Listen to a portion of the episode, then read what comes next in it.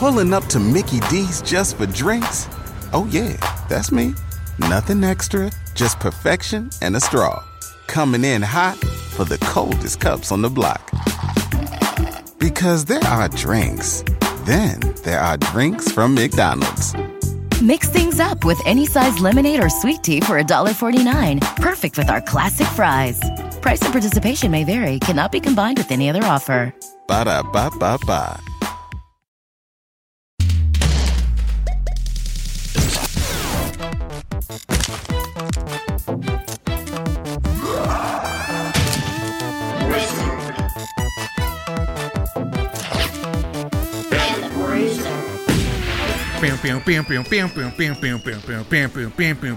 Test your might. Prepare yourself.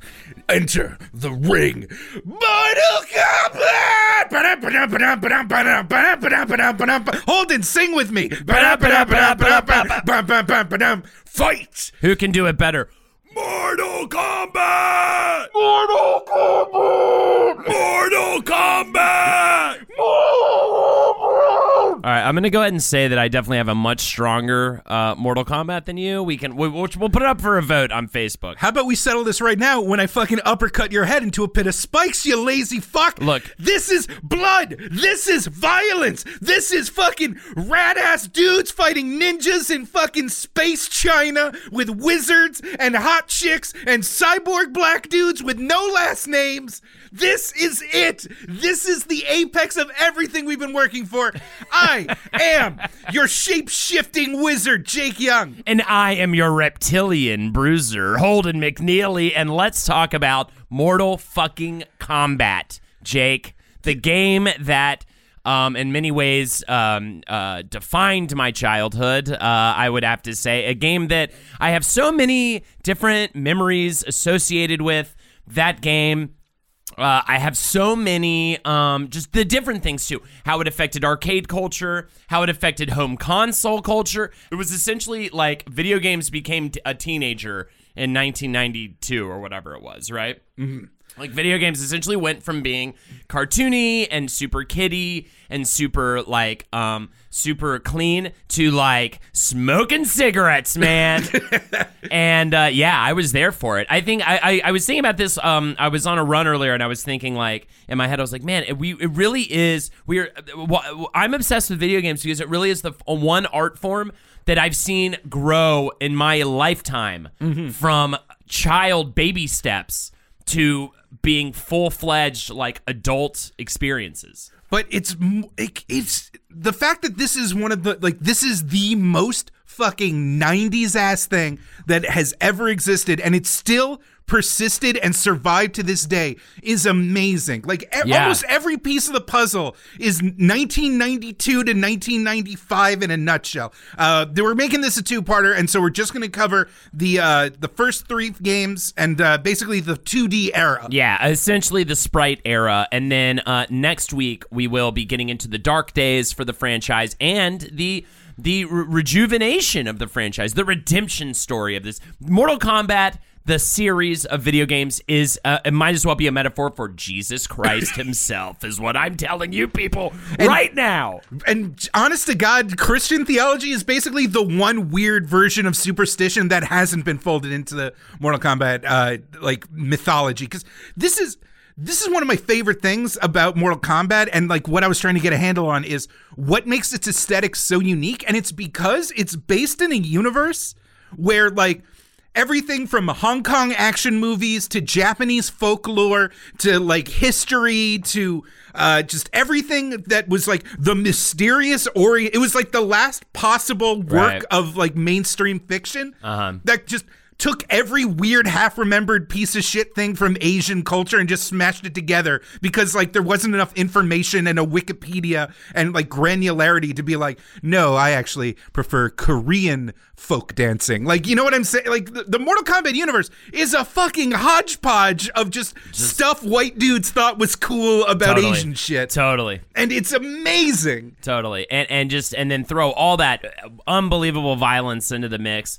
All of the secrets. My favorite thing is probably about this about the early games, especially, are the secrets and the and the talk around all of these different. Um, uh, oh, I heard this is in the game and this is in the game, and but but unlike Street Fighter, where you'd be like, oh, rumor, rumor, rumor, but it would never turn out to be true. This game, like, it was always true. Like seeing And even if it was fake, they in the next game they'd they make put it, in and seeing like babalities and shit too and just being like they really don't give a fuck.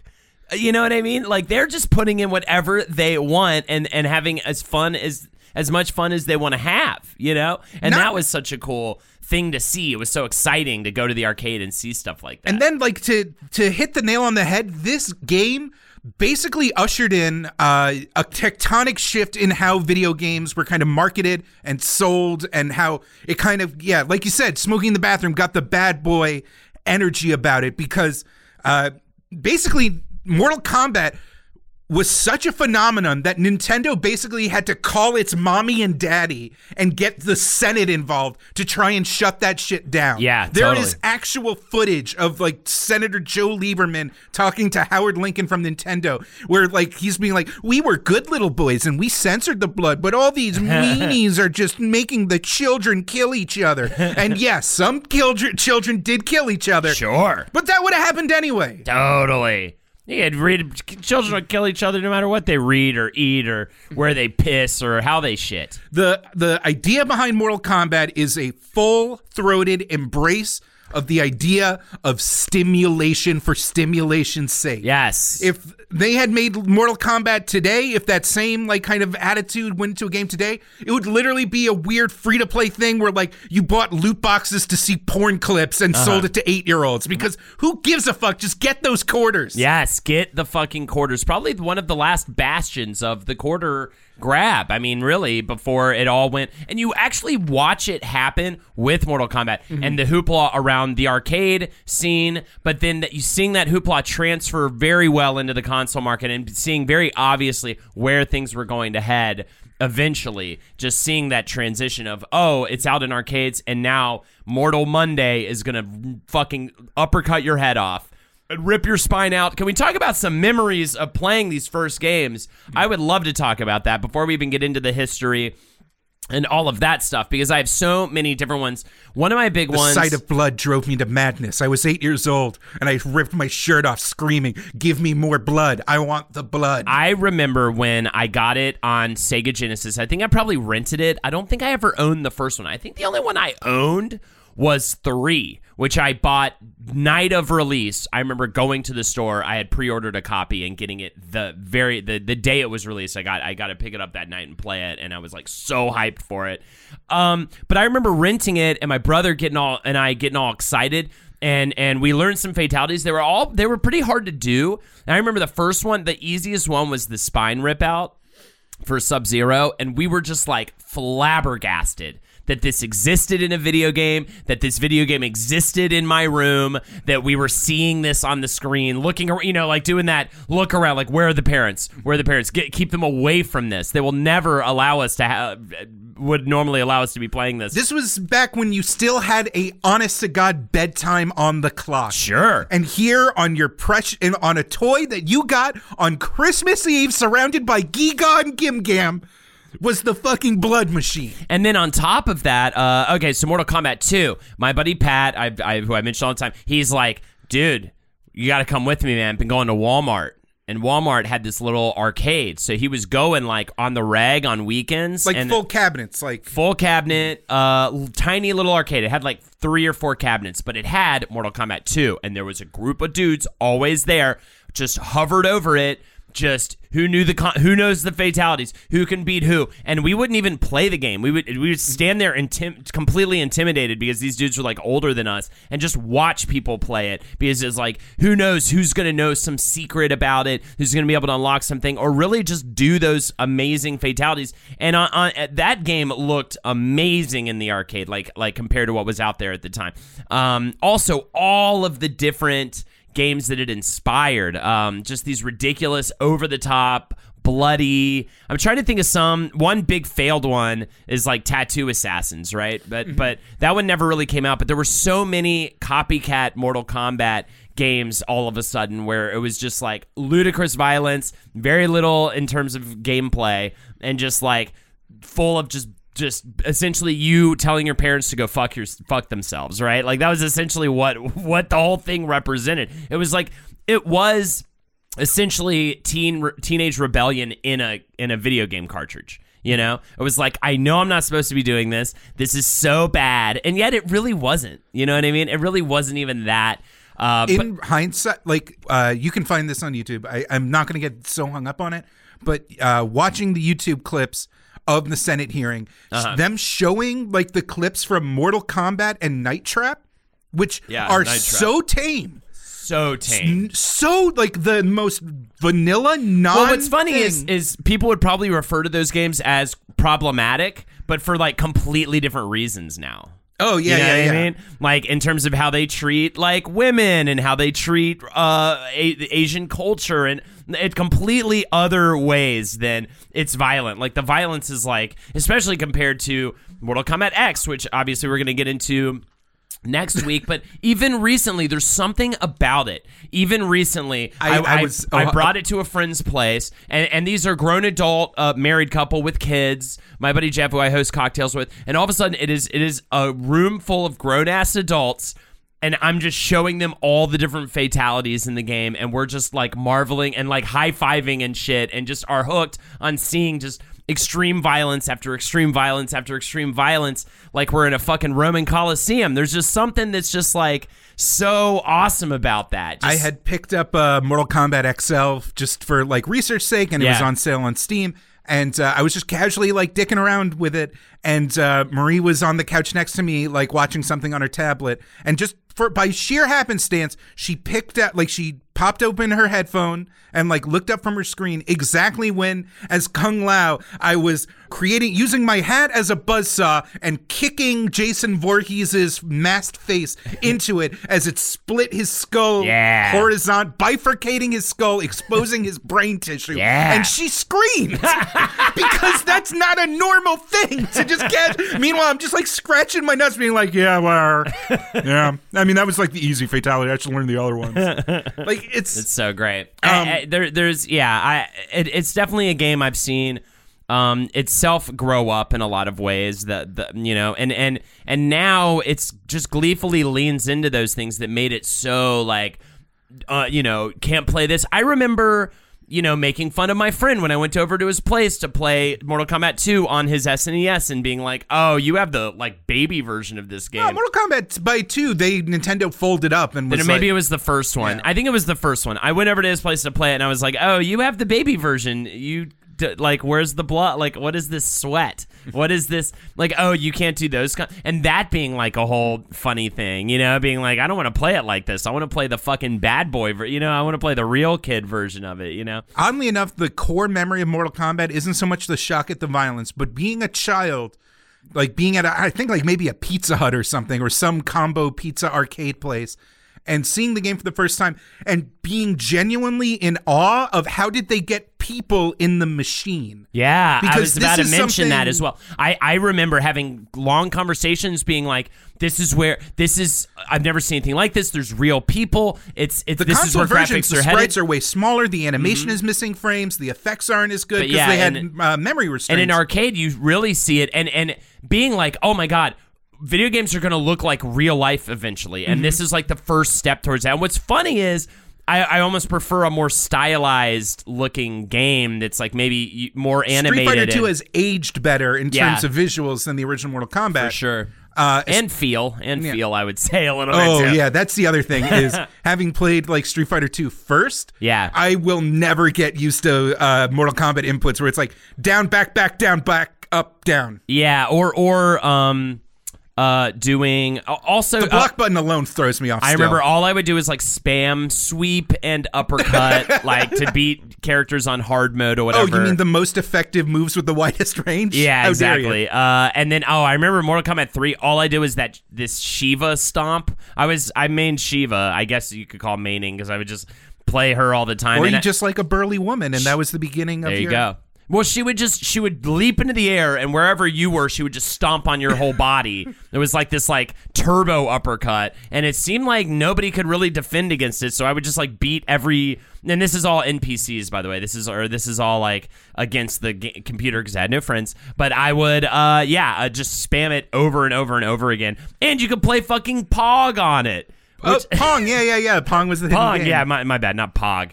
Thank God you couldn't play Pogs with it, but I definitely had my Scorpion Slammer. Oh yeah, there was definitely like there's no I don't even know if they had to even like consciously make Mortal Kombat Pogs. I think they just appeared for its very like it was essential. It had to exist. Also, just like needing to, I was reading someone uh, wrote an article about their love for Mortal Kombat and mentioning that you know on day one, hi the guy's uncle had to uh, call the hotline and pay and pay a few dollars to get the blood code to enter into Oh, the Sega. Abacab? Yeah, exactly, Abacab to enter into it's a the Genesis album. Get it? That's the joke. Yes, Genesis. exactly. It was by Genesis. This was just for Sega Genesis that this existed, by the way.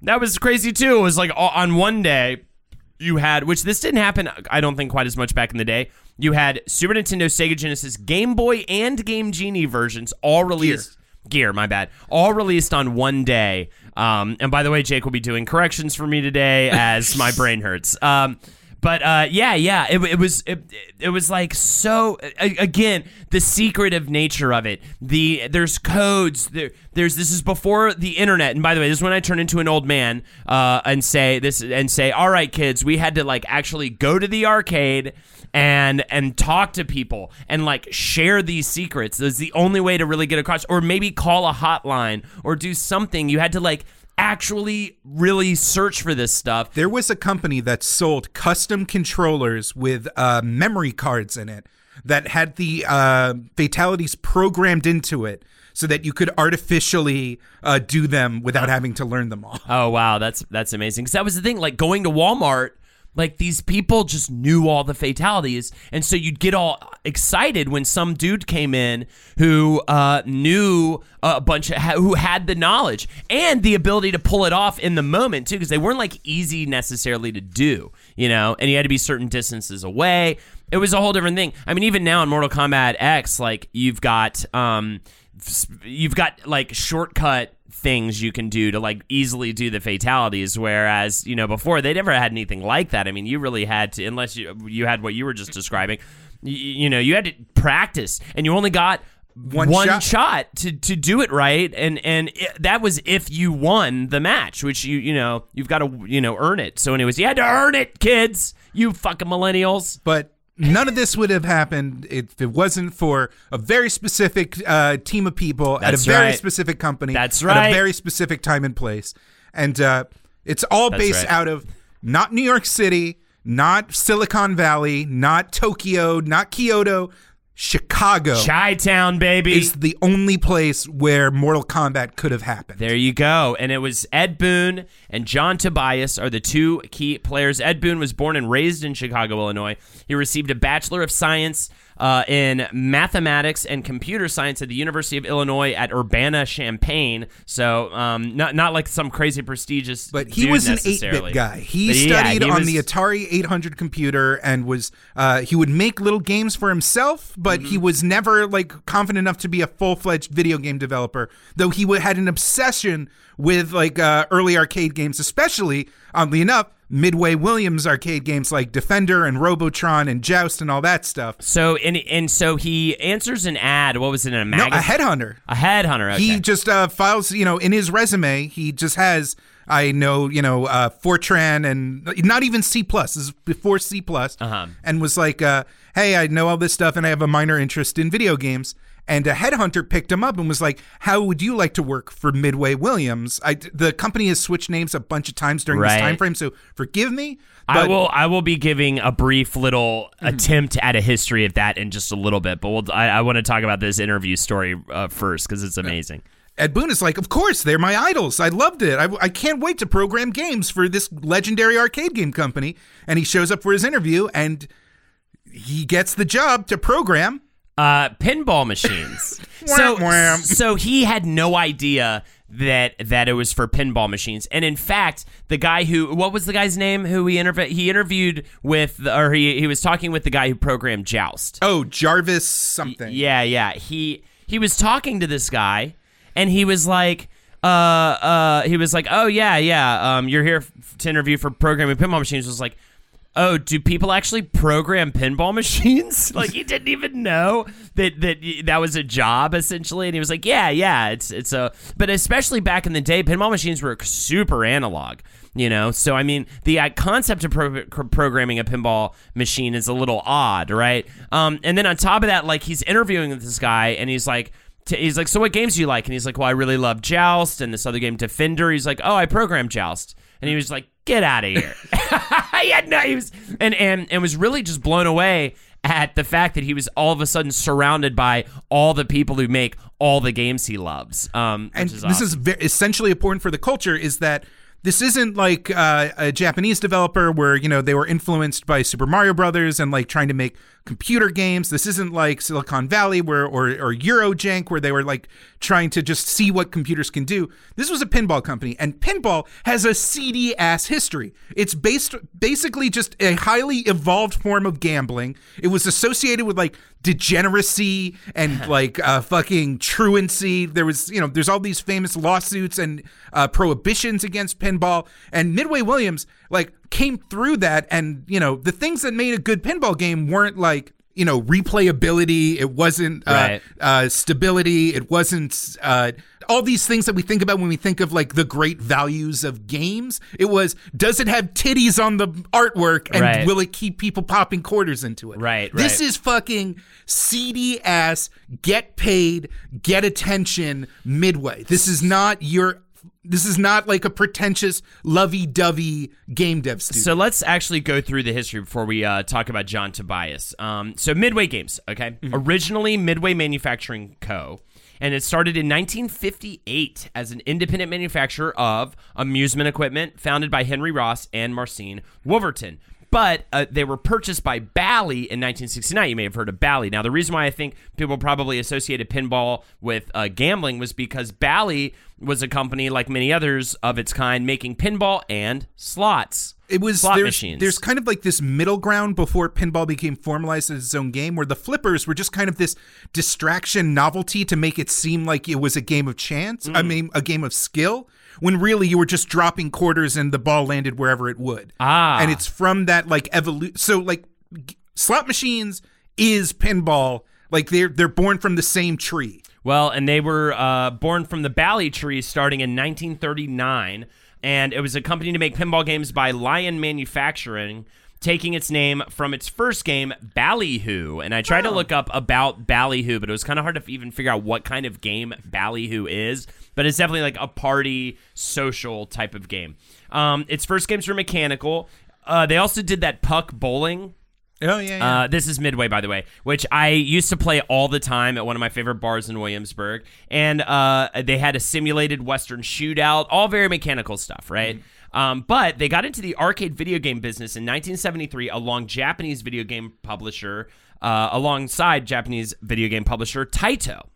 Now, Taito, which started in 1953, originally as an importer and distributor of vending machines, then jukeboxes, before getting into the arcade biz in the 60s, Taito in 1978 um, came out uh, via designer Toshihiro Nishikado with a game called Space Invaders, and that changed everything. That brought in the golden age of arcade games, and it also got Midway making video games. Midway uh, is the distributor uh, of Taito games in America, and Midway put Space Invaders out, and it becomes a huge deal. Um, uh, uh, Space Invaders was a big fucking deal in America, and it also distributed uh, Namco's Pac-Man in 1980, along with the unauthorized sequel Miss Pac-Man in 1981. So they essentially just hit fucking pay dirt. Midway did, and we're like, oh, we make video games now. Like we we need to focus more on this than any of this. it should be noted stuff. that taito got the rights to make midway games in japan Yes, so they're like trading back Yeah. and forth. Um, so they merged with Bally's pinball division in 1982 and became Bally Midway Manufacturing. Uh, and then they and they were a leading producer of arcade video games in the U.S. at this time. Now, uh, in 1988, Williams Electronics Games purchases Midway, which moves them from Franklin Park, Illinois to Chicago. And uh, they absorb Williams' video game division and start making games back under their own name again in 1991, which is right around the time Ed Boon is over there um, programming pinball tables and he meets a man named John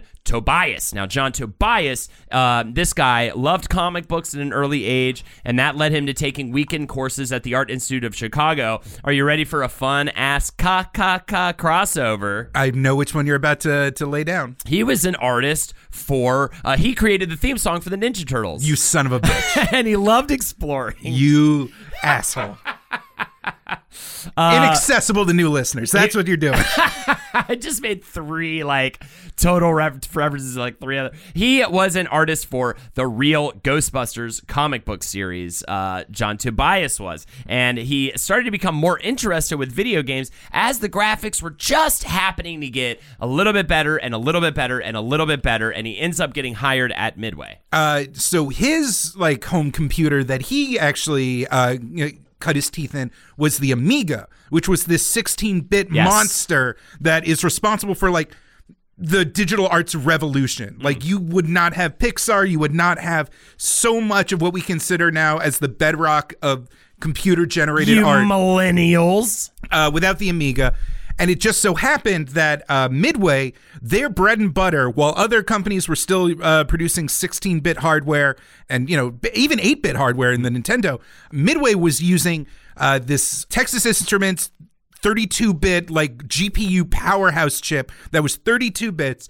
And because of the work of a guy named Eugene Jarvis, who is this legendary developer who made Defender and Robotron and Cruis'n USA and, and all these other hits for Midway, they had uh, special access to this technology that allowed them uh, basically a patent over taking still uh, videos which is a weird way. I don't understand why it was still video and not photos, but it was like Super 8 video of live actors and digitizing them into the 32 bit architecture uh, for use as sprites and graphics. And so uh, the game Narc came out, which is this legendarily controversial game. Uh, caused near as the same amount of uproar as Mortal Kombat did. You're literally running around just shooting prostitutes and drug dealers in the fucking neck Yeah. um, killing a lot of dogs. The, the, it's it's more it's less the violence against the desperate and uh, and impoverished, and more just how many dogs you have to shoot in that Oh, game. God. Why do they make us kill the dogs in video games? Uh, uh, here's a note for developers, by the way. Stop making us kill dogs in games. It sucks. I don't care if they're zombie dogs or if they're like fucking cat-like or or even wolves. It sucks.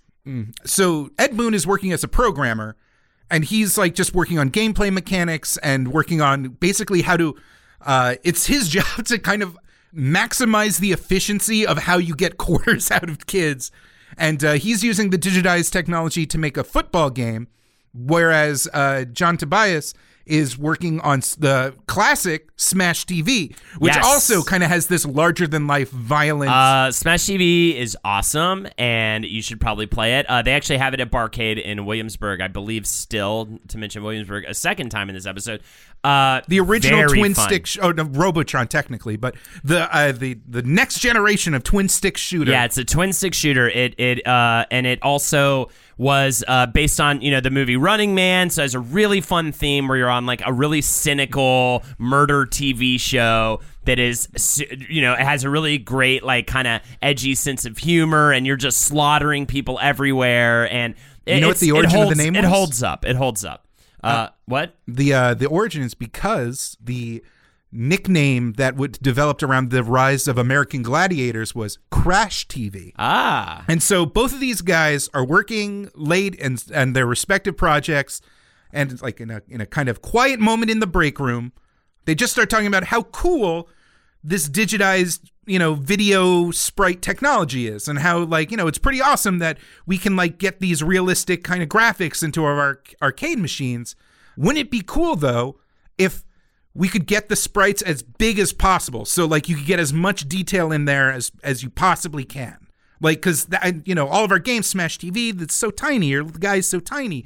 And in the football game you have to pack so much information because you have to keep all the teams on screen I guess the way you could do that to you know to keep the most video memory to get the biggest sprites possible would be to do a game where there's only two characters on screen. What's what's what's hey, isn't that Street Fighter game pretty popular?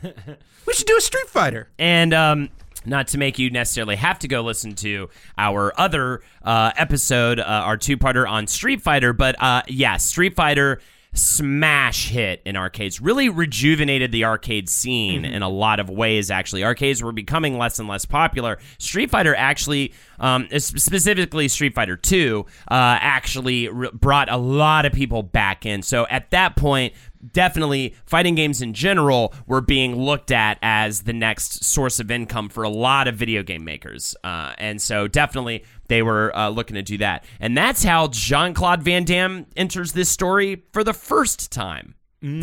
He will come back again weirdly later, actually.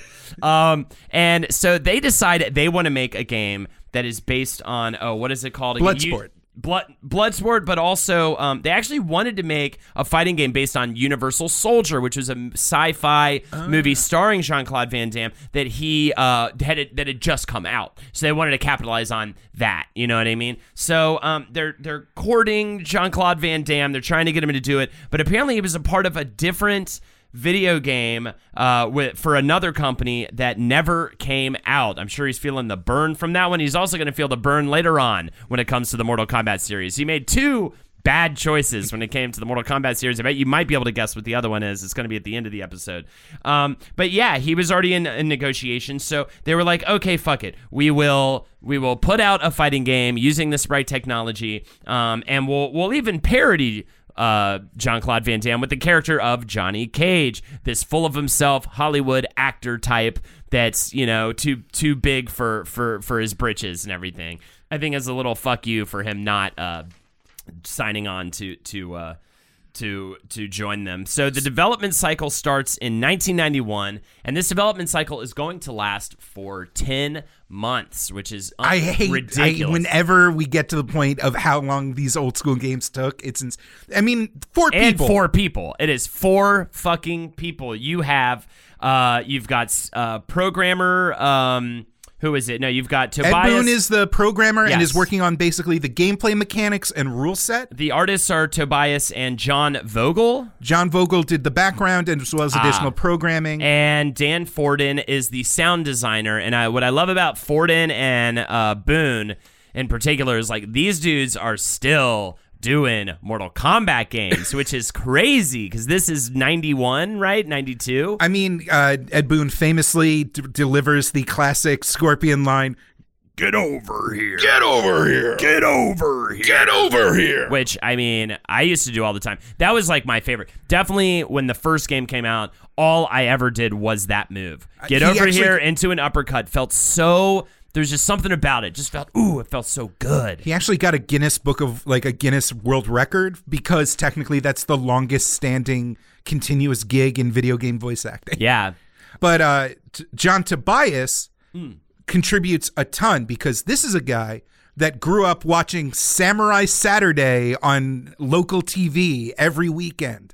And he and his buddies would like get drunk and hang out at these like shitty, like dilapidated theaters and watch like the triple feature Shaw Brothers Hong Kong movies. Yeah, he he even names uh, Tsui Hark as one of his biggest inspirations. This is a guy that essentially he was a, a, a guy from Hong Kong that wanted to combine like Eastern kung fu martial art films with Western big over the top special effects, and that is where we really see movies like uh, Zu Warriors and another movie called The Swordsman. Zu Warriors is it's supernatural fantasy. It, com- it it combines those two things. Like I said, it's got vampires in it and kung fu masters and devils and over all this ridiculous stuff. These and gods and you know lightning and fire and all of these things that we see when we look at Mortal Kombat. A lot of people point to John Car- Carpenter's Big Trouble in Little China as like a very clear parallel what with like Raiden and like a bunch of other similarities, but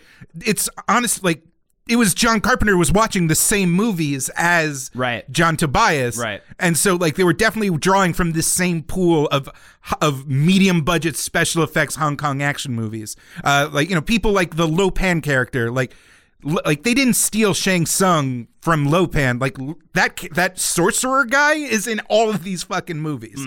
The yeah, the lightning guy is in all of these movies. And uh, you know, John Tobias has a history uh, writing comic books and drawing comic books. So he, again, he's a '90s comic book artist. So he is even more in tune with all the stuff that people think are cool, what like a teenager would think is cool, because he's he's he's drawing not only from all these Hong Kong movies for the foreign stuff, he's drawing from American comic books in its most extreme period. yes. To like, it's a perfect cocktail for stuff that would get nine to twelve year old me bouncing on the bed and just like begging to kill. because we hadn't necessarily been exposed to these types of movies per se as well. So for us who don't know the influences when this game hits, this game really feels like a very fully realized world built by these creators that have these really unique to us at least and interesting and original characters and character designs, you know? And and that was that was something that you, you've got to think about as well. Like like Scorpion, like having the mask and then taking it off and having like the skull, like Raiden in general, just just you know such such a clear takeoff from those movies. But for us, it was like this fucking rad lightning god that just had you know Not to mention all the story in the game Uh-huh. is like told in these brief attract screens that you have to like Yeah. run. Like if you actually, if there was, an, I remember there was like if you saw an attract screen that you hadn't seen before, I you I would run full sprint across the arcade just to like try and catch all this precious lore that was coming out of John. again, you had to like beat the game to get lore Mm-hmm. too. You know, so so it was also that uh, added to it. So really trying to dig more deeply. Um, but of course, it's just a simple idea with a Mortal Com- uh, or a, a combat competition, a yeah, a martial arts tournament. and you know a very simple simple and and we're gonna get what's fun is we get to have a lot more fun with lore next week which Mm. i'm excited about there's so much the mortal kombat lore has gotten so crazy and so i can't i want to talk about some fun like lore stuff next week for Oh sure. my god. Um so the game uh that they're working on, uh you know, they had a bunch of uh, ideas like Kumite from the uh, Bloodsport game, Dragon Attack, Death Blow, and uh even Fatality. But according to legend, a Midway employee Steve Ritchie uh added the word mortal to the word combat as it was written on a whiteboard of potential names. And then uh, Ed Boon saw it and put a big fat circle around it. Mm-hmm. And it was like, oh, that's the one. well combat was already written on the wall Yeah, that's what I'm saying. uh, but somebody before he did that somebody just had the weird idea to change it to a k from a c No, because Kumite starts with a K. So, like, oh is that what it was I feel like that's where the, the point. Now they spell everything weird with a K just for like shits and giggles. The way that Boon um, describes it, he was just like, and then somebody just wrote a K over it just to be kind of weird, says Boon. Uh, I have here. But, anyways, also Steve Ritchie, he was a pinball designer and he created gigantor classics on the pinball scene, such as Terminator 2 and Star Trek and, and things like that. So, or uh, uh, he was actually, he's a big deal. Uh, Terminator 2 is like one of the most well liked uh, pinball machines of all time. Um, one of my, you said you were like, you're, it always blows you away when you look at the development time and uh, team size. For me, what's crazy about this process is that they filmed it all on a high eight camera, Yeah. which is not, which is like a pretty basic as fuck camera. Like, uh, you know, it used an eight millimeter video cassette format. I mean, we're talking about just like a Video. It's yeah, like a it's like a video. video cassette. It's like a handheld kind of kind of camera. Very cheap for this first game. And they would have different actors double up on different roles. Okay, Um, so this is key. This is another key contribution by Yes, John Tobias. Is, yeah. So they have this idea. They need to digitize. They need to digitize these real actors to do these uh, moves. Where are you going to find a bunch of martial artists? Well, luckily, big time uh, proto weeb and nerd John Tobias knew a bunch of martial artists, uh, including people like, oh god, uh, including Daniel Pesina and uh, Chris Divizio. Mm-hmm. Mm-hmm. Uh, yeah, and, Daniel Pesina, he plays Johnny Cage, Scorpion, Sub Zero, and Reptile. uh, Um, the Ho- actor who played Liu Kang, Ho Sung Pak, Ho Sung Pak also plays Shang Tsung in uh, the game as well. And uh, this is something that's actually always uh, boggled my mind. And doing the research, it's kind of amazing. Originally Liu Kang was supposed to be this like stoic like uh like karate guy named Yoshitsune Minamoto. then that didn't work, so they changed it to Liu Kang, a Shaolin monk. But then uh But then Ho Sung Pak didn't want to shave his head for the role, so he's this Shaolin, like the one Shaolin monk on earth that gets to keep a full head of hair. then, like right then, while they were having that argument, Richard Divizio uh, was like, "Fuck it, I'll go bald," and so that's why Kano is bald. Ah. Um, and uh, specifically, Daniel Pesina and Richard Divizio uh, were friends of Tobias. They helped him. Uh, this is a story. This is adorable. Daniel Pesina tells a story about how, as a high school student, John Tobias actually needed help for uh, a high school project where he like got access to the AV club camera and he wanted to film a cool like mini kung fu movie. And he got his uh, friend Carlos Pesina who ended up uh, he still works at NetherRealm. He does he actually survived and became like the mocap guy for a lot of this stuff uh, and Carlos grabbed his older brother Daniel along with uh, Rich Divizio, and they got in a car and they were going to film in an open field. At which point, somewhere along the highway, their car got rear-ended. the camera equipment that was in the trunk was destroyed, and John Tobias broke down crying while waiting for the uh, pickup, the tow truck to arrive. And uh, Daniel Pesina uh, looked down at his uh, his little brother's crying nerd friends and was like, "I think I can drive us home." And they drove home in the shattered car. and like, uh, so when it was time to get these people, it was you can find this footage. Uh, You know, they're on There's this a lot of it on, on there's this gray sound stage uh people of various abilities. Uh the woman that played sonya blade wasn't even a martial artist. She was just some dancer that they like found through a talent agency. You know they're like propping themselves up on like stairs and ramps to do the flying jump kicks Yeah, like, the jump kicks were the hardest to do, and uh, yeah, they would have them just like on, like laying essentially, like on and in poses on these like stairs and stuff to do them. because this was kind of unknown territory, you know, this was every single pose had to fit a certain distance. Like, you know, everything had to be highly controlled. That's kind of why one of the main complaints about Mortal Kombat 1 is that these characters all feel the same. Uh huh. Because, you know, they own, like each punch is the same distance, each kick is the same distance. The hitboxes were all the same. It was the special moves that were what differentiated them. Liu Kang's pants in the original footage has like big logos for like martial arts like comfort wear on him they had to erase. Obviously, uh Sub Zero, you know, they didn't get two costumes for Daniel Pesina.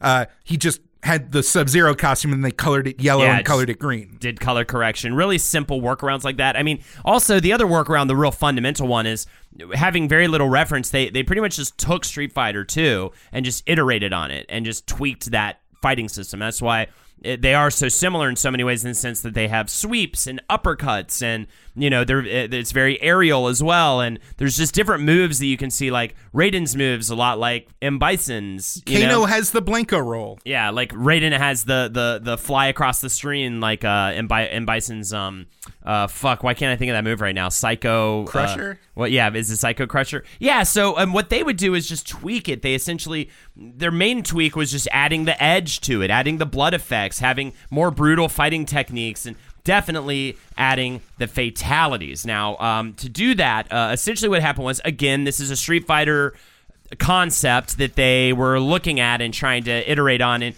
Boon hated the dizzy mechanic in Street Fighter. He really uh, wasn't a big fan of it. Well, hear me out. It's super fun when you get someone else dizzy. yeah. It's just when you're dizzy and you're just stuck there, you know, kind of impotently flailing at the controls because you just want to fight, that feels bad. Right. Uh, definitely, he liked the part where you get a free hit on your opponent, but he just didn't like it necessarily where it was in the game. So he decides to put the dizzy always uh, in his fights, but at the very end of the fight. And now we already know the outcome, but we just get to have this one extra little hit on the guy. And that's where fatalities essentially came from. Tobias says our first idea was use them as a finishing move for final boss Shang Tsung, who was going to pull out his sword and behead his opponent. Then we thought, what if the player could do that to his opponent? When we watched players react to the fatalities, we knew we had no choice but to give them more. Um, and I love this quote from Yoshinori Ono, um, producer of Street Fighter, about the two games, where he definitely throws it shade, by the way, and it's a little unfair, but still.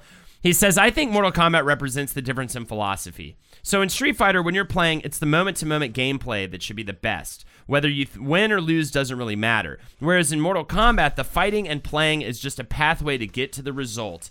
It's the fatality you want to see, and you almost want to skip the fighting bit and get to the fatality because that is the result. Um, which is kind of true. I mean, it was definitely about it was definitely about just the the actual just over the top violent craziness that went on and especially just like I mean, I remember just bracing myself, waiting, uh, secretly wanting one dude to beat another dude in an arcade because if that dude wins, I know he knows the fatalities and I get to see the crazy bloody fatality. You know what I mean? I mean, I definitely remember just like barely anything about other than spamming sweep and get over here into an uppercut, barely anything about like gameplay of Mortal Kombat. I but all I remember was just like get to the fatality, get to the fatality, get to the fatality.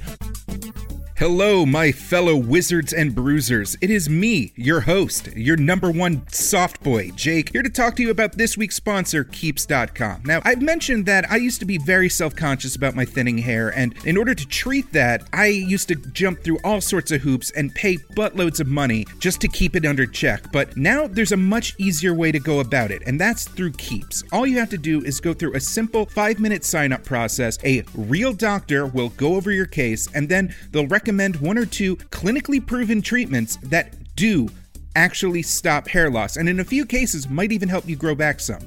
Getting started with Keeps is easy. The sign up process is entirely online and takes just five minutes. You snap some photos and answer a few basic questions, and a real doctor remotely reviews your info and recommends the right treatment. I did my entire sign up process from the back of a taxi cab. Uh, my girlfriend helped snap the pictures, whatever. Uh, Keeps offers generic versions of the only two FDA approved hair loss products out there. And treatment is cheap. It's about 10 to $35 a month depending on your plan. And now, if you sign up, you can get your first month free. A really good deal. The fact is, the longer you put it off, the more hair you lose, and the more hair you don't get to keep. To receive your first month of treatment for free, go to keeps.com slash wizard. That's K-E-E-P-S dot com slash wizard. That is a whole month of treatment for free at keeps.com slash wizard. Keeps. Hair today, hair tomorrow. Oh, we should also say, by the way, going back to filming the actors, one quick side note Goro, not a person. Is What? well, it could be a guy in like a bad costume or something. But Goro is claymation. Was the only uh, non-human uh, character filmed for the game. So you do have Goro as full-on claymation, but I think they did a damn good job Oh, with that. Goro. Uh, and I remember again, like, oh my god, if you get this far in the game, this fucking monster comes out, this crazy ass fucking monster that's like none of the other characters, like way bigger, way and more insane. Um, It's the fact that you couldn't stun him with moves. That like you Yeah. land the hit and he'd still keep coming Yeah, for you. That just- fucked with me. He was such a fucker. Um, and he was like like so much more memorable than the final boss even, you know? Like it was all about Goro. I honestly like I hate it when the when the in almost every game from Tekken to anything is like I'm using other characters' moves. Like oh Yeah, wow, yeah. you're you use the data that's already on the disc. Yeah. Good for you. Um, Yeah, I hear you on that one. And they're always in everything. because it's Um, easy. It's you just you just take the you just move this there. and turn on There's a new character. There in Skullgirls they do it pretty well Oh, because you it just the animation's so cool and the way that sh- the character morphs into all these different things. It's so much less like um hacky, you know. It's like a really awesome way to do it. It just looks all fucking nuts. the Also, character. Boon and Tobias were well aware of the controversy they were courting. They were counting on it. Oh, yeah. Their goal was to start a controversy. They were not like artists that were like, no, my vision of the head ripping. Like, Yeah. they were like, okay, if we like fucking gut him, then like someone will definitely like put us in a newspaper. Oh, and we should say these are dudes that are these are like 22 year old guys. Tobias is uh, like 23. Yeah. Uh, Ed Boon's a little bit older at 28. So of course these guys like are gonna be coming up with the most ridiculous. Like these guys are more in touch, in other words, with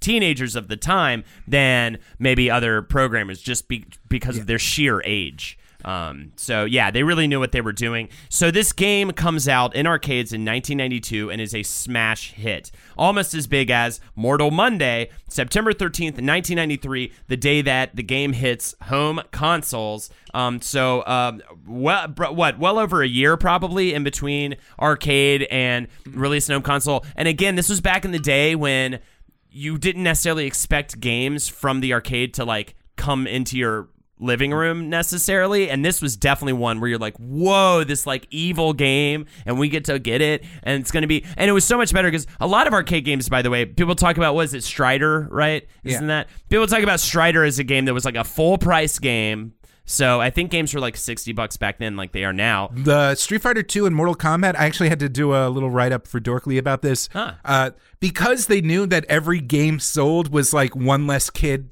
pumping out quarters in the arcade, those two cartridges were insanely more they expensive. were like 80 or something sometimes 110 $120 in back then money. whoa It's just in- incredible. That's very crazy. That sounds. Maybe that's why I never owned it and like only ever rented it. Maybe that's why. entirely possible. But uh, you know, the arcades were still like they still had that pinball edge, that seediness.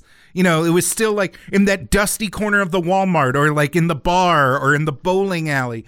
Uh, these places where people were used to seeing like maybe a little bit shadier uh, activity or just like something that for some reason in the context of a pinball corner like an arcade game could be a little bit like uh, mature or bloody or uh, or lascivious. There we go. That's a fun Uh-huh. for word. sure. For sure. But it's because the fucking evil dragon with all the evil behind it was in your fucking Toys R Us that America went crazy. America goes nuts, and especially two senators who this game catches the eye of: Joseph Lieberman and Herb Kohl. First of all, we we covered this a little bit in our uh, Grand Theft Auto episode. Uh-huh. Uh, but it was Nintendo that hired a, a lobbying company because they were so shellacked over the over Mortal Kombat because the Super Nintendo version was neutered. It was censored. Yeah. And it gave Genesis this huge advantage, not only in just raw sales, but in terms of like mindscape and attitude,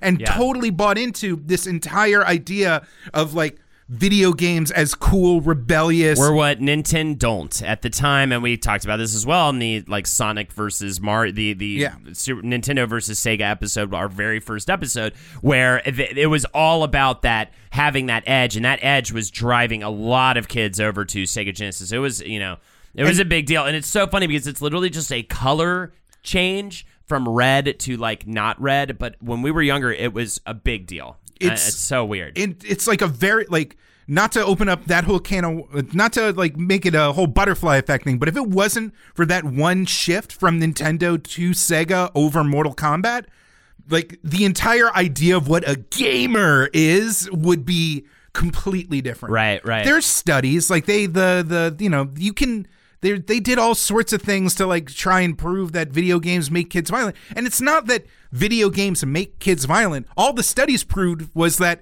sti- like stimulating fun things makes kids hyperactive Uh-huh. like it w- doesn't matter if it was mortal kombat or like a dragon ball rerun or anything you see someone do cool karate chops the first thing you're gonna do is run to your friend and try and do cool karate chops So Lieberman says this about his experience with that evil game. I was startled.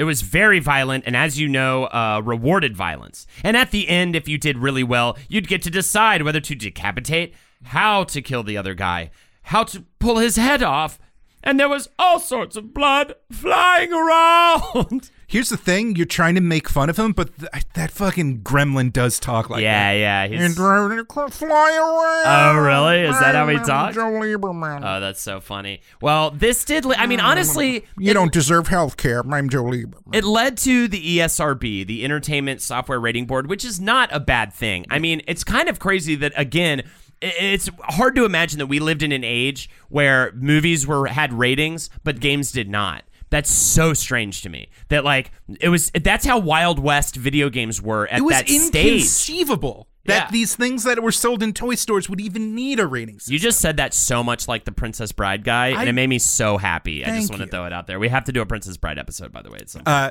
meanwhile, all this controversy, all this marketing, all this like crazy stuff about Mortal Monday, uh, the team at Midway, they don't get to see any of this because they're like this. As soon as Mortal Kombat is a certifiable hit, selling tens of thousands of units in arcades, Midway puts them right to work to Mortal Kombat 2. Ed Boon says, when we finished Mortal Kombat 1, Acclaim did the home version and they sold 6 million copies or something crazy like that. We had already started talking about doing a Star Wars game. And then our general manager at the time came to us and said, What do you mean a Star Wars game? You can't do a Star Wars game. You've got to do another Mortal Kombat game.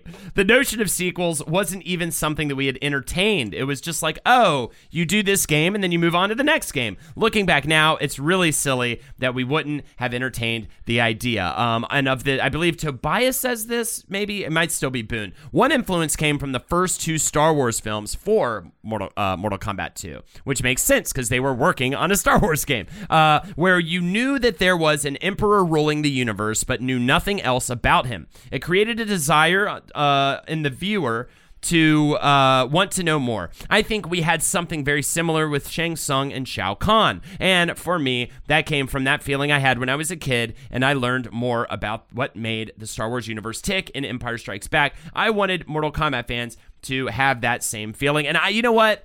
I I liked that a lot. I didn't like I wasn't like big on the lore, but I did love the introduce, introduction of um of Shao Kahn over over Shang Tsung. Uh, Shang Tsung felt like kind of a boring final boss, and in this one they had like crazier Goro, whatever that character, Kintaro. Kintaro, right? Like more insane looking Goro, and then a final boss that really felt much more like a final boss that was like, oh shit, now I'm fighting like the boss's boss, you know, with uh, Shao Kahn. Um, and They, did get rid of Sonya Blade and uh, Kano because their data showed that those were the two, two least, least cho- big characters, but they did go from seven characters to twelve with two fatalities for each character. And don't worry about old Richard Divizio because uh, they slapped a gross gorilla, a gross vampire mask on him, and he got to be Baraka.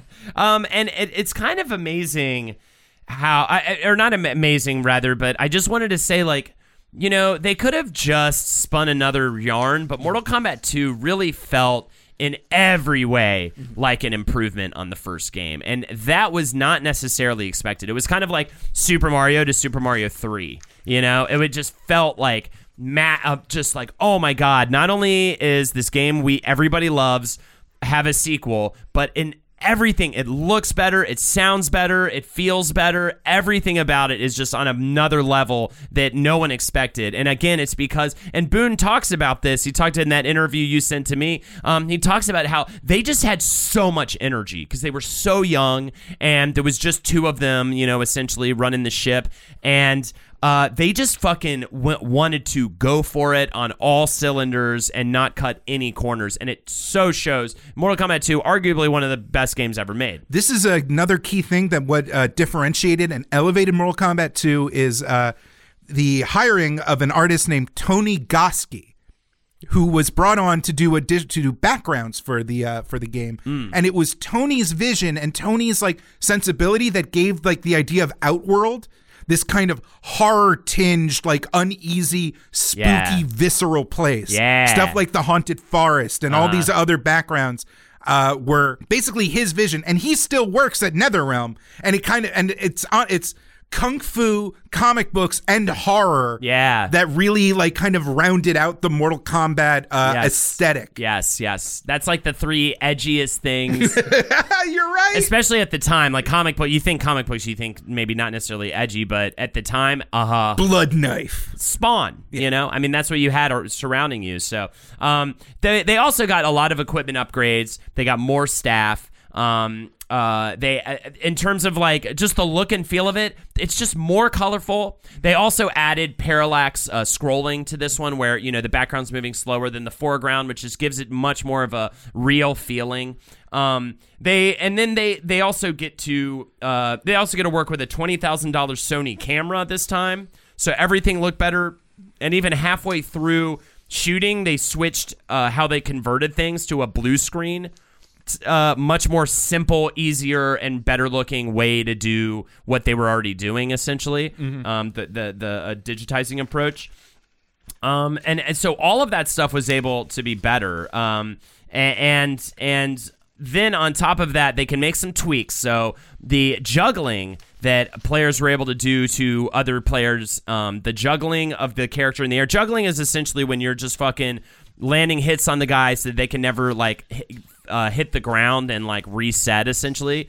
Um, so you can sort of just do almost like an infinite, a bunch of bunch of moves or a ton of moves on the guy and really, really take their health down. Uh, that was actually an accident in the first game, much like comboing was an accident in Street Fighter. And so they actually uh, they they they kept it, but they tightened it and they tweaked it, and juggling became sort of the combo to Mortal Kombat. You know, and they also added a beautiful man whose beautiful face would interrupt your gameplay to let you know that that move you just did wasn't just cool it was red hot. It was toasty. Toasty. Uh, Dan Forden, who actually uh, worked on the first game, we mentioned him before. He is the sound designer that created all of the music for all of the games, uh, all the way up until now. It's kind of unbelievable. He's a graduate from Oberlin Conservatory of Music. Uh, he, uh, if you haven't heard the music before, it's very synthy, but it's mixed with or organic. Um, instruments as well, and it just has this kind of tr- almost tribalish feel, very dark, very very brooding, um, very 90s. Um, and he's the Toasty guy. Uh, his head would appear in the bottom right of the corner of the screen after a chain of combos that would usually go into an uppercut. He would also say it after Scorpion's fatality. They've iterated on it like in every single game since then. It was such a weird, again, that adding that and and all of the conversations around what that meant and that you could unlock because you actually could unlock what a fight against what smoke was it? Uh, oh, I can't remember didn't exactly. even get into the secret characters. Yeah, yeah, yeah, yeah, yeah. Yeah, I believe I believe it was smoke in this one. Uh, it would uh, if if you were on a certain level and Toasty showed up and you hit the right thing at the right time, it would unlock a fight against oh, the character. okay. Right. Uh, you could unlock smoke, Noob Saibot, and Jade. So add it. So that element, adding that element to it, not just making the secrets fatalities, but adding the element that like, oh my god, we I don't even I haven't even like seen entire characters yet because I don't know the fucking secret. Oh, That was well, such not a only cool that, thing that drove you to the arcades. so Not only much. that, they would show up before a fight and drop a weird cryptic clue, something like "Look towards the Luna and you will find me." and like all this, like all this crazy shit. all this weird shit, and and it really was based on what's the name of the character. I'm, I'm really asking a lot of trivia here. What's the name of the non-hidden, actually hidden character in Street Fighter? It's essentially like they. It was Akuma. Uh, was it Or Shenlong. Well, Shenlong though. I think they saw that rumor and it's like, how about we make the rumor real? Because Yeah. clearly people love this kind of shit. So they added all that stuff. Also, as a kind of a wink and a nod to people like Lieberman and all the parents who went all crazy, they added friendships and Babe and Babalities. or was Babalities three? I think they both were added to Mortal Kombat 2. And again, uh, the play it really gave between Toasty and that, it gave such a playful nature to the game, such a fun like, man, these guys A don't give a fuck. B they're taking the piss now out of oh the- no! At the time, the people thought parents. friendships and Babalities were this weird, like bend the knee. Yeah, like oh, people did not get the joke at the time. Oh, it was I weird. thought it was like I thought No, I thought now it was it's great. brilliant. Yeah, yeah. So, Mortal Kombat 2, even bigger sales, even more console sales. Ten million dollar marketing. Oh, that was the marketing campaign. Uh, uh, it made fifty million dollars in its first week when it hit consoles, and now, and this is really the first time this starts happening. This was more than Forrest Gump and Lion King made in its opening weekend. Um, uh, and those movies both came out that year. Uh, that this came out. Uh, the home version came out in 1994 and it had a 10 million dollar marketing campaign we didn't talk about the commercial by the way for the first one for mortal monday which watching that i had so many like Oh, it was just the kids to- screaming in the middle of the people empty- running through the streets and It was like Mortal Wall Street, right? It was like in yeah. New York. just screaming mortal kombat and the and the you know and and it just had such a badass like whoa this is crazy and then this other commercial that came out for this game i also remember and it involves like um uh you know reptile and some of the other guys uh, and it was such a big deal. Like they really this is really the first time you're seeing video games getting treated on the same level uh budget wise as as films. In addition to the hype train, uh, Virgin America uh, or Virgin USA uh, worked on a specific project known as Mortal Kombat the album. Ah, you're so excited about I'm so excited about this because this is where you got the song Techno Syndrome, which we now all know as Mortal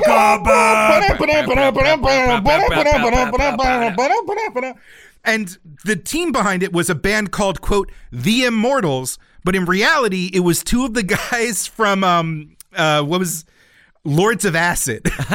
these these crazy ass Belgian uh, d- uh, rave DJs That's that awesome. like basically invented uh, entire swaths of techno music together. it, it, that dark, like dark, evil techno kind of style was is perfect for that game it's series. It's insane how every single step along the way it just fits this 90s aesthetic.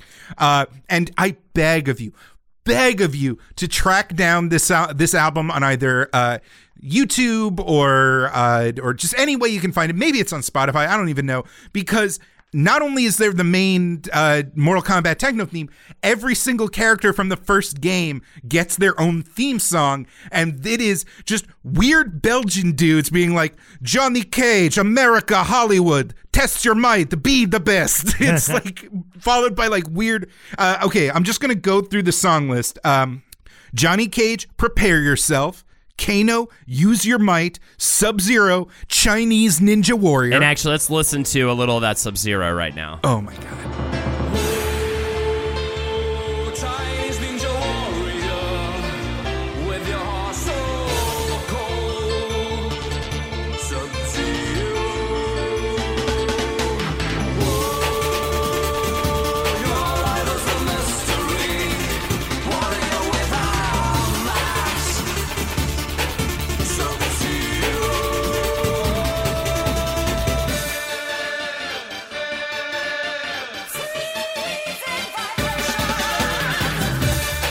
It's insane. It's amazing.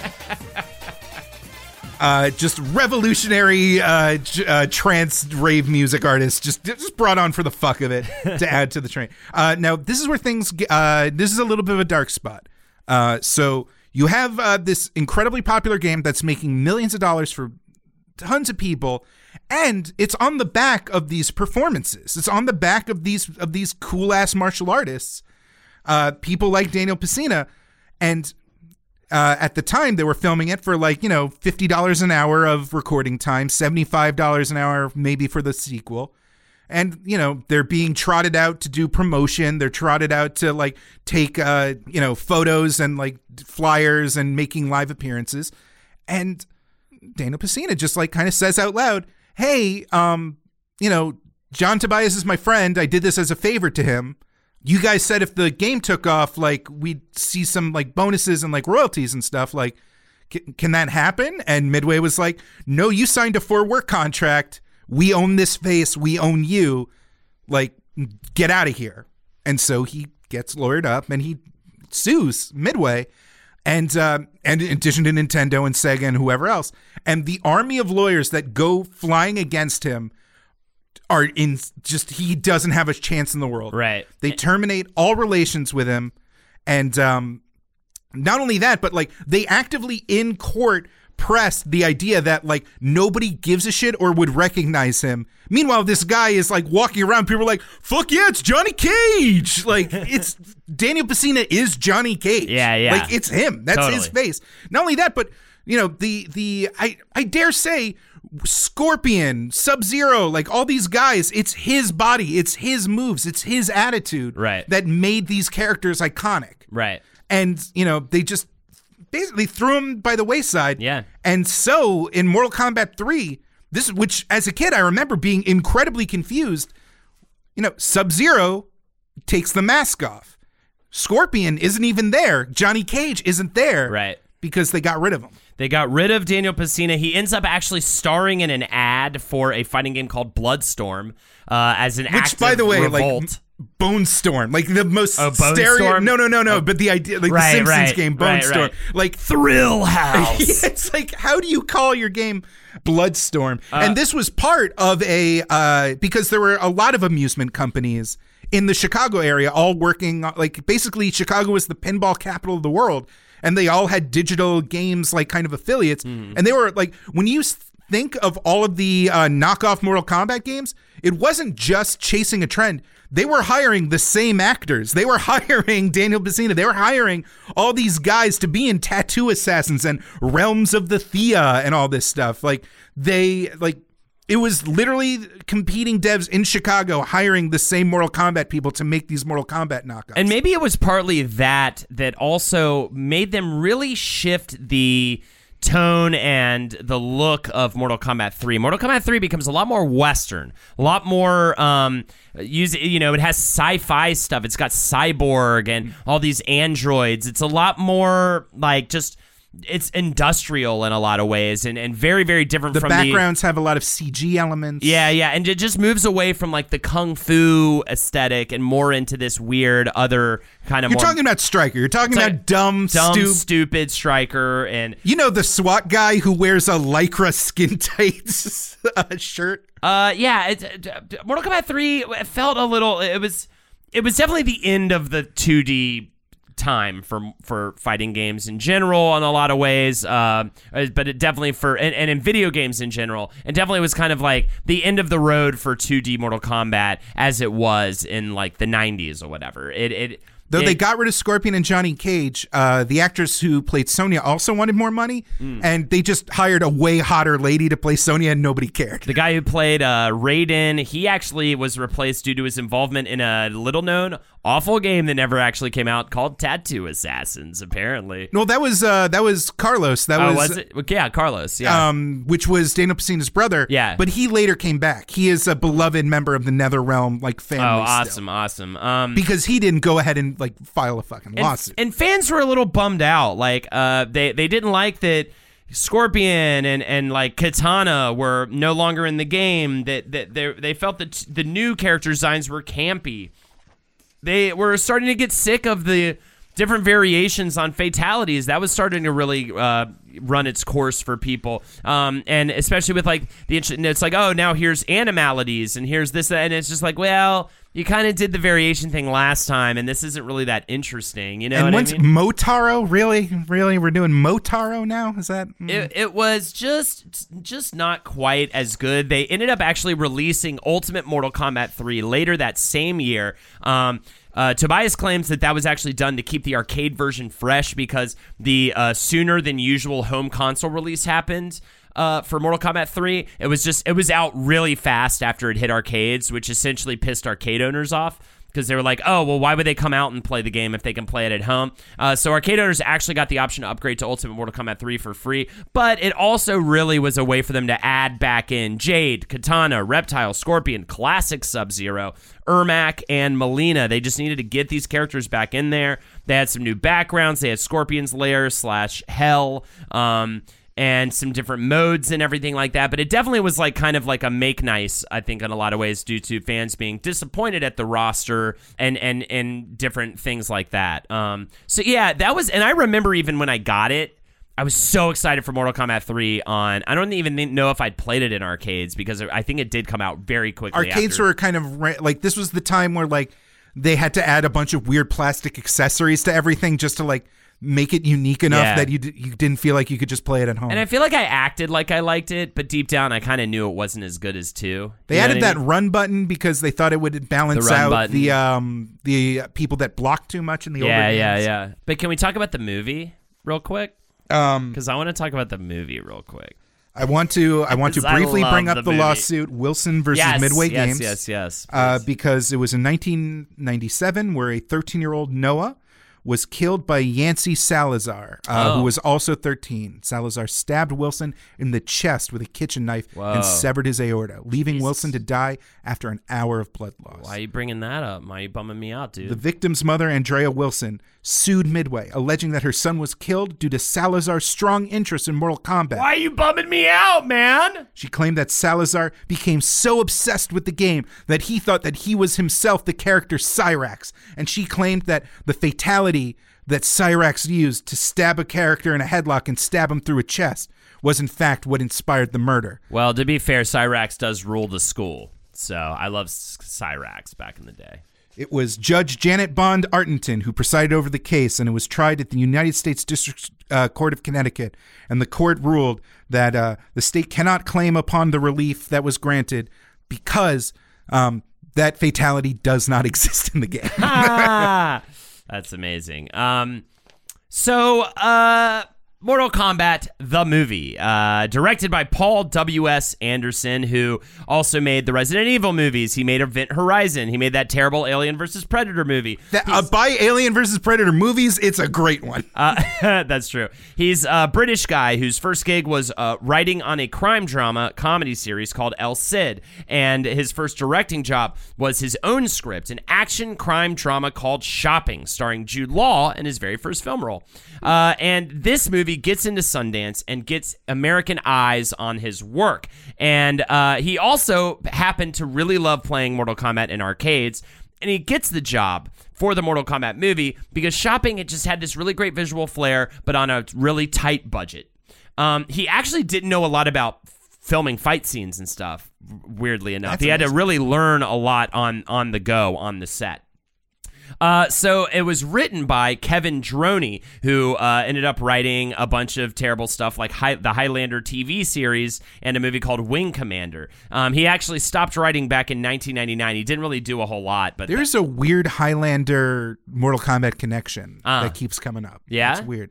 Um, and so this movie is based on the first game, but you have a couple of elements from the second game also in there. Notably, Shao Kahn as a tag at the very end, certain special moves that you didn't see until later, um, that sort of thing. Cameron Diaz was actually going to be Sonya, Oh. but uh, she broke her wrist before filming began. She was going to be Sonya. Uh, Brandon Lee was the first choice for Johnny Cage until his death on the set of The Crow. So then they offer it to Jean Claude Van Damme. Jean Claude Van Damme, though, he had to turn it down so that he could go make the Street Fighter movie. And we all know how that turned out. So this is the second time he got burned by saying no to Mortal Kombat. Next time somebody asks you to fucking do something for Mortal Kombat, you dumbass, say yes.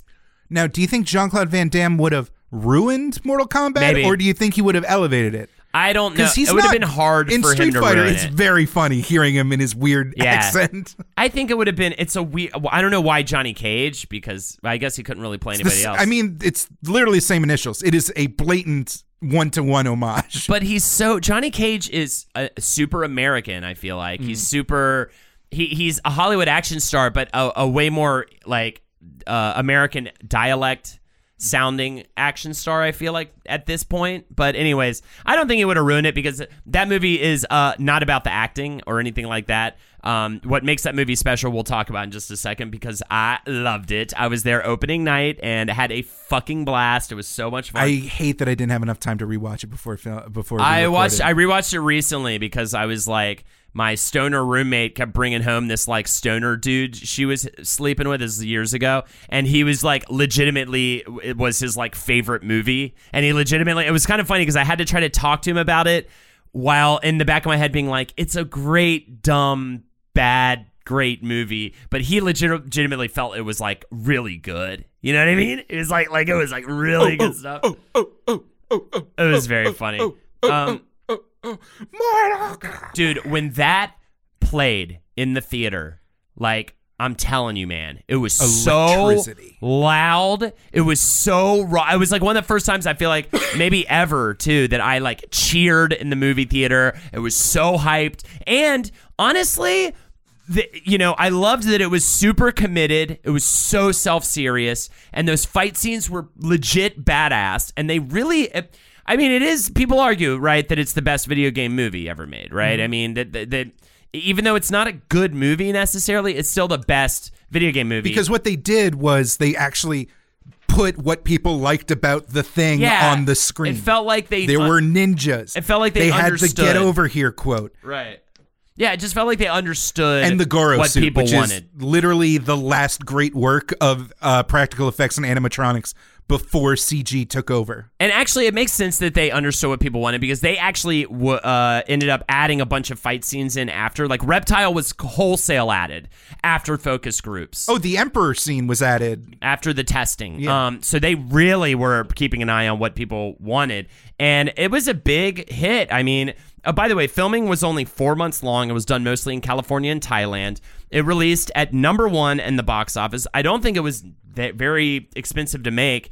and it, it still stands this as one of the best video games movies of all time. I'm still perplexed. I still can't get over uh, Christopher Lambert as the Japanese god of thunder. It's right? so funny, dude. It's so all you that. have to help the Earth realm. yeah. Uh, it's oddly and okay. I don't know if we won't get into this next week, but uh, it was uh, Christopher Lambert played Raiden in the movie, whereas in the uh, shitty animated series that aired on basic cable, uh, uh, Clancy Brown played Raiden in the cartoon. Ah. So there's a weird Highlander connection. So there you have it. I think that that is a great place to stop for our part one of the Mortal Kombat series. Uh, this was a lot of fun. Really brought back a lot of memories for me. This was a game that was such a played such a huge part for me in my teenage rebellion years uh, back in the day. So it was really great to finally get to cover it. And now next week, I'm infinitely curious uh, uh, about the story. I mean, I know we're covering a lot more games next week, but I feel like we'll spend less time on a lot of the really bad ones and more time on maybe nine. No way, man! All, all we're doing a whole episode on Ultimate Alliance. Uh, but it's going to be interesting to read about the story of how. I got Shinnok thoughts. All right, I got thoughts on Shinnok.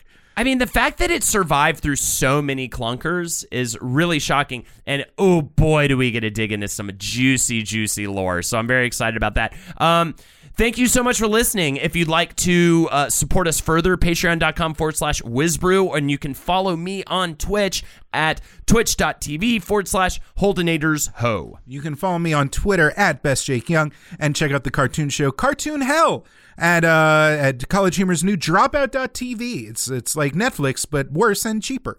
Um, also, uh, hey, you, you there listening on your device? Uh, use that device to leave a review Please. on uh, your podcast app. So helpful. It genuinely, in terms of visibility, it's the easiest, fastest, best way you can help us out right now, and we will appreciate it and give you sweet kisses, All right. Well, tenderest, tender all smooches. okay, Jake, please. I'll, but then I'm then it's gonna light you on fire like Sonya Blade because I'm too hot. Get over here.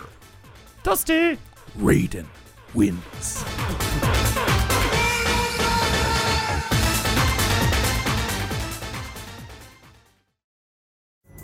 Pulling up to Mickey D's just for drinks?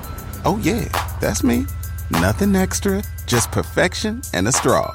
Coming in hot for the coldest cups on the block.